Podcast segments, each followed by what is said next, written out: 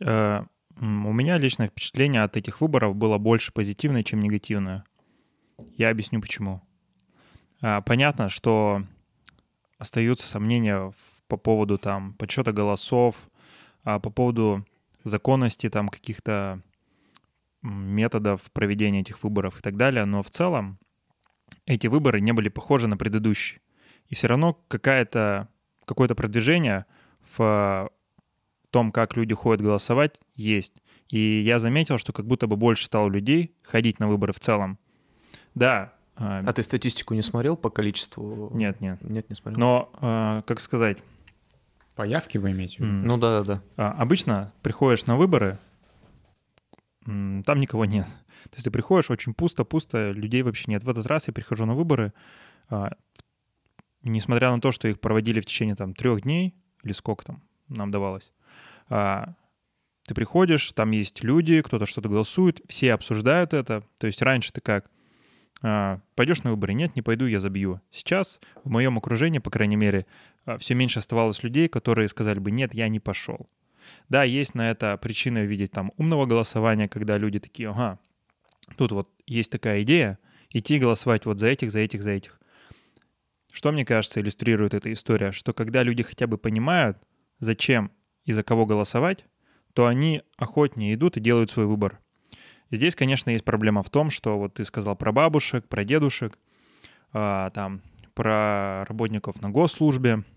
Они, конечно, идут а, и поддерживают тех, кто сейчас находится у власти. Почему? В принципе, логично.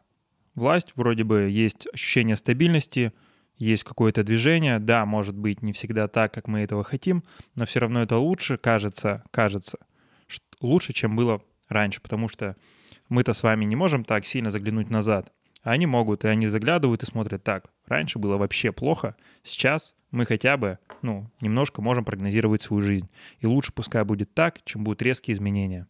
Хорошо это или плохо? Мне кажется, не об этом идет речь. Главное здесь э, не поймать себя в ловушку того, что э, выбирать кого-то другого — это плохо. Мы, наоборот, должны привыкать к тому, что если нас кто-то не устроил, мы пошли и выбрали другого, посмотрели, как он себя показал. Если, опять же, плохо, пошли и поменяли. И вот если мы научимся это делать, тогда у выборов будет больше осознанности и значения. Ну, ты рассказываешь про какую-то историю супер идеальную, но на самом деле вот э, я недавно видел новости, связанные с тем, что э, ребята фоткались на фоне храма и изображали там оральный секс. Я... И их вот так вот посадили, да, на 10 месяцев. Это, блин, 10 месяцев сидеть в, в колонии или где они там сидят. А, я и, очень... Э, знаешь что? Давай. Я видел видео, где журналисты знаком ходили тут по Вайнера и спрашивали, ну, как вы считаете, справедливо их посадили или нет? И там, ну, я не знаю, я мог, могу ошибаться, но из 10 э, человек 7 человек сказали, да, справедливо, пусть они сидят. Спрашивают, а вы оскорблены? Типа, ну я не настолько верующий, чтобы оскорбиться. Ну вот они пусть сидят. Я это к чему говорю, что большинство людей не хотят разбираться с выборами, не хотят разбираться, узнавать, какие есть законы, насколько они справедливые, и они готовы всех отправлять в тюрьму, если что-то идет не так. И это немножко такой индикатор э, правового нигилизма в обществе, что они вообще не хотят разбираться, поэтому мы там пойдем будем голосовать инертно там за одно и то же. И они не чувствуют ответственности за э, свой выбор, не чувствуют, что они финансируют своим голосом а, вот определенных кандидатов. И это, опять-таки, проблема, вот э, связанная с налогами, да. Есть, у нас все работодатели налоговые агенты, и они сами платят э, налог за работника. Но если бы вот я, я вот, допустим, статус ИП у меня, я каждый год отдаю там 40 э, с чем-то тысяч э, фиксированных взносов, плюс сверху, что там свыше 300 тысяч, мне вот реально приходится нажимать кнопку, перевести эти деньги Коробит. Это ужасно. Мне нравится. Это ужасно. Да, да. Если бы все так делали, они бы намного, ну, они намного иначе воспринимали все эти новости, намного иначе воспринимали выборы. Я построил явку, она была 45%.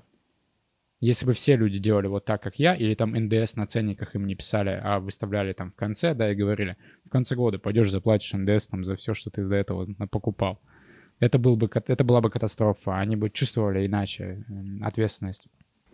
Ну, возможно, так и есть, но тут же нужно что учитывать, да, что вся история там про налоги с твоих доходов, про выборы, она же, ну, все равно относительно недавно у нас появилась, правильно? Ну, то есть... Да, я тоже хотел это сказать, это что это вообще совсем... свежая история, абсолютно, потому что до этого, там, как, пока не было Российской Федерации, там, на момент Советского Союза, такой, такого понятия, э, скажем так, как вообще налогообложение, оно, в принципе, было в весьма зачаточных состояниях, да, тем более там такие вещи, как, э, понятно, что было также и пенсионное, да, обеспеч... обеспечение со стороны государства, и обязательно медицинское тоже также было, но это было реализовано совсем иначе, вот, и как бы вопрос о том, что когда был переход, э, собственно говоря, с одной экономики на другую, когда стал вопрос по налогообложению этого всего, как бы, ну, невозможно на человека, который никогда этим не занимался, переложить обязанность там исчислять, платить налоги, да, чтобы как бы каждый за себя, как, как гражданин, платил сам налоги со своих доходов, чувствовал с этого ответственность, и, и соответственно, как бы, ну, никто бы с этим не справился. Ну, ты представь, Как сколько это? неплательщиков было бы. Ну и что? Это значит налоговая такая ленивая говорит, я не хочу столкнуться с теми проблемами, которые будут в будущем, не Нет, хочу смотри. напрягать свою фискальную систему. Пусть лучше государство само, не государство даже, а бизнес пускай напряжется, будет бухгалтера своего напрягать, пусть он нам сам долю засылает с этих Нет, людей. смотри, Вместо того, чтобы сказать человеку, иди заплати. Да, есть неплательщики, хорошо, но сейчас-то у вас есть автоматизированная система, и там АСК, НДФЛ, или как она называется, эта система? ну там которая- АИС, налог, АИС, три. там, ну вот, вот эта вся тема. Да. Можете, пожалуйста, в автоматизированном режиме э, да, да начислять, высылать Ну, так, претензии, э, даже сюда не надо. Обрати внимание, что все по сути вот сейчас на самом деле именно в части налогообложения очень многое именно к этому и движется. А, те же там спецрежим, да, самозанятый, про который все знают. Ну да, да.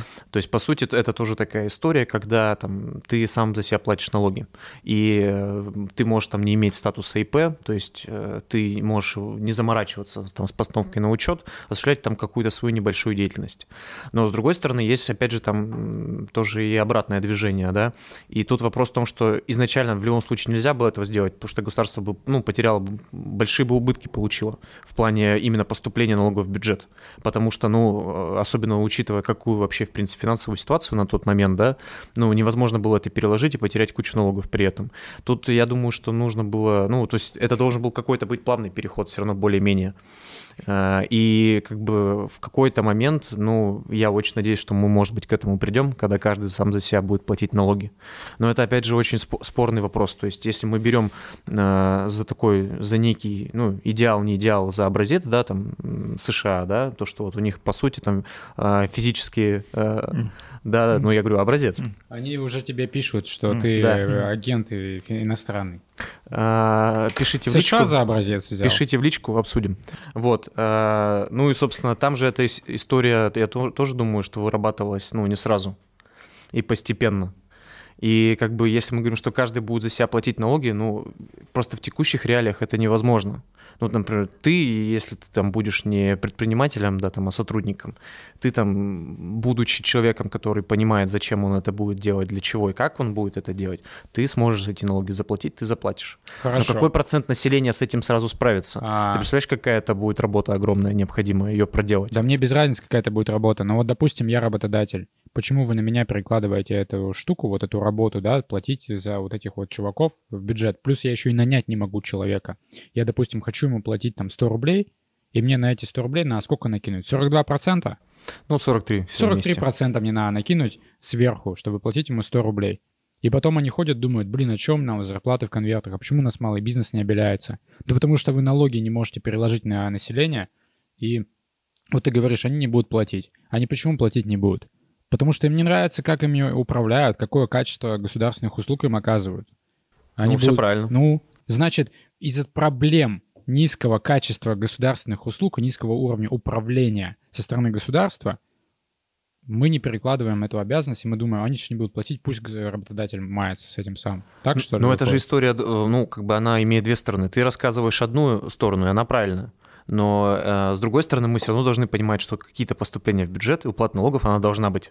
Конечно, ну у вас что, это единственная статья доходов? Нет, конечно. Я думаю, что да, я давно не смотрел именно статистику по, там, по налогам с физлиц, но именно поступление там, от того же НДФЛ, оно ну, не столь большое. Тем более, что пристали, 13% уже минус. Что там дальше идет? Пенсионные, страховые взносы. Но там самая большая, да, это пенсионка. Учитывая всё. всю нашу проблему с, с пенсионной А, системой. здесь вообще уже и так к тому идем, что отменим. пожалуйста, вот инвестиции, запикаю это слово. Я думаю, вот нам, сколько сейчас, вот по 27, у нас не будет пенсии точно. Мне кажется, ребят, если подытожить вот этот разговор про налоги, Александр пытается такую позицию выдать, что очень сложно решиться в один момент и сказать, все, мы вот сейчас готовы рискнуть тем, что недополучим много денег ради того, чтобы вот какая-то идея, она реализовалась, и они используют эту систему, когда работодатель оплачивает налоги и так далее, она дает какой-то определенный компромисс на данном этапе времени.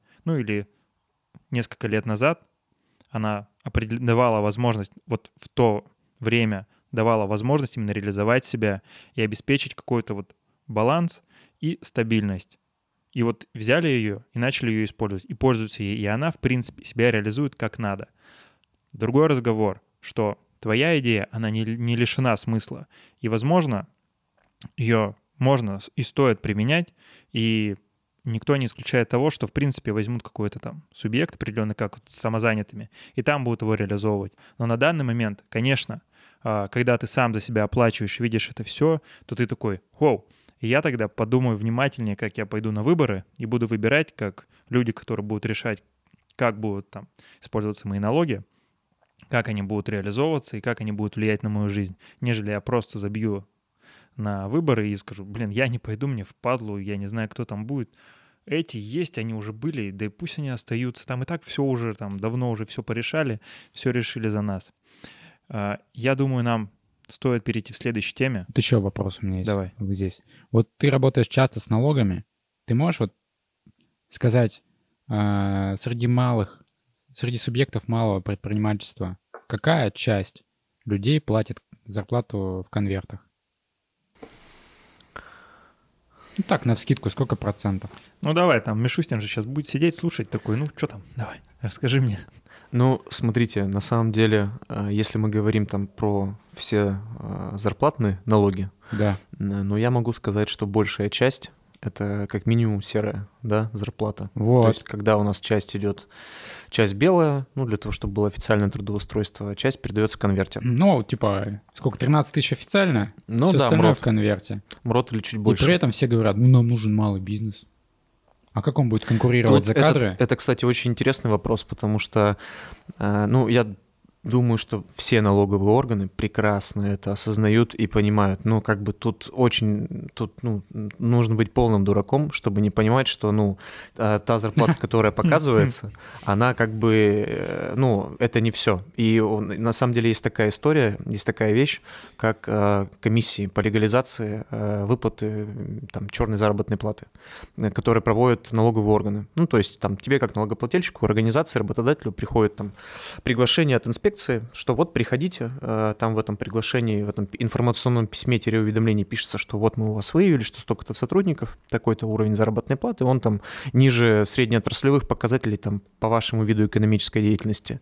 Приходите, расскажите нам, а почему же вот вы платите меньше, да? как Стив Джобс замотивировал сотрудников на 13 тысяч. Э, Нет, ну обычно, когда... У них как- опыта нет просто. Обычно, когда в, в таких зарплатных э, комиссиях участвуешь, как бы позиция исходит из того, что сотрудники, ну как бы ниже МРОТа зарплату ставить нельзя. Соответственно, все обычно работают на 0,5 ставки, 0,15 ставки и так далее. Вот. И когда как бы инспектор задает тебе вопрос, а почему не на полную ставку, как бы, ну тут логичный ответ, что нет такой необходимости у работодателя в том, чтобы этот сотрудник работал полный рабочий день. Э, И когда как бы такой диалог происходит у тебя с инспектором, как бы ну, он все понимает, э, ты как бы понимаешь, что, ну, твоя понимает. позиция, она, она правильная, все как бы тут понятно, но э, как бы задача инспекции вот в таких вот моментах, да, и вещах просто найти тех, кто совсем уже дико поступает, да, там ставит там 0,05 ставки, есть и Мгм. такие, да, встречали такие, то есть там, э, когда какой-нибудь А там- сколько выходит это реально денег? ну вот я один раз встречался, когда у нас, получается, был юри... э, начальник юридического отдела. э, У него был... э, Я вот единственное, что запомнил, что ему на руки в месяц 3000 приходило. У него, то есть оклад был там... Или не 3000, ну я помню, что у него оклад был около 60, и у него там 0,0 сколько-то было, и вот он 3000 в месяц получал. И когда как бы инспектор спрашивает, а что, что он у вас успевает за это рабочее время сделать? Как бы говорю, ну вот пришел, подписал, ушел. И как бы... Не поэтому. История очень понятная тут. Там работодатель просто подписан на телеграм-канал Романа Бевзенко. Э, что Роман Бевзенко по этому поводу Он считает, что большинство людей которые вот не могут ответить по поводу негаторного иска, какая там исковая давность. Недостойная. А, это я читал. Это, это я читал, да. Даже трех тысяч рублей. Ну, в общем, э, суть в том, что как бы э, налоговые органы понимают, что есть такая ситуация, и их задача, ну, если просто сейчас начать всех кошмарить массово и, и прямо жестко выводить э, на историю только либо в белую, либо никак, ну, просто все загнутся. И поэтому есть задача поддерживать определенный уровень как бы вот этой белой заработной платы, чтобы с них платить, с него платилось налоги. То есть все живут в системе, когда друг друга обманывают, и при этом ну, соглашаются с этим, потому что не хотят делать, как я говорю. Ну, тут смотри. Я опять же так понимаю, это история связана с балансом и каким-то компромиссом, да, когда да. ты готов получить что-то гарантированно, вместо того, чтобы начать гнуть палку и смотреть, где она сломается. Тут, это тут... очень удобно. Знаешь, типа, я позволяю тебе нарушать, но ствол у меня есть что заряжен, чтобы я Нет, сейчас тут, шмальну в тебя тут сейчас. Э, не совсем так. Орган, ну так стоит сейчас, да? То есть на самом деле сейчас реально во многих компаниях э, люди работают там по совместительству там в двух-трех местах, и у них действительно там, ну, не, пол, не полный оклад. То есть очень часто бывает такое, что это есть какое-нибудь производство относительно небольшое, ты идешь там по этой компании на зарплатную комиссию, и тебя спрашивают, а что у вас там у всех 0,25, 0,15 ставки? Ты говоришь, ну вот реально у нас там, ну не знаю, там уборщица, зачем ей больше? Она пришла, все помыла, ушла, все, ей заплатили. Но мы с ней сейчас начнем заключать договор гражданского правового характера, вы скажете, ого, нифига, это трудовые отношения. Ну, поэтому ее берут на 0,15 ставки. Также какие-нибудь, не знаю, там, шахтовщики, литейщики, да, там на производстве, на металлическом каком-нибудь.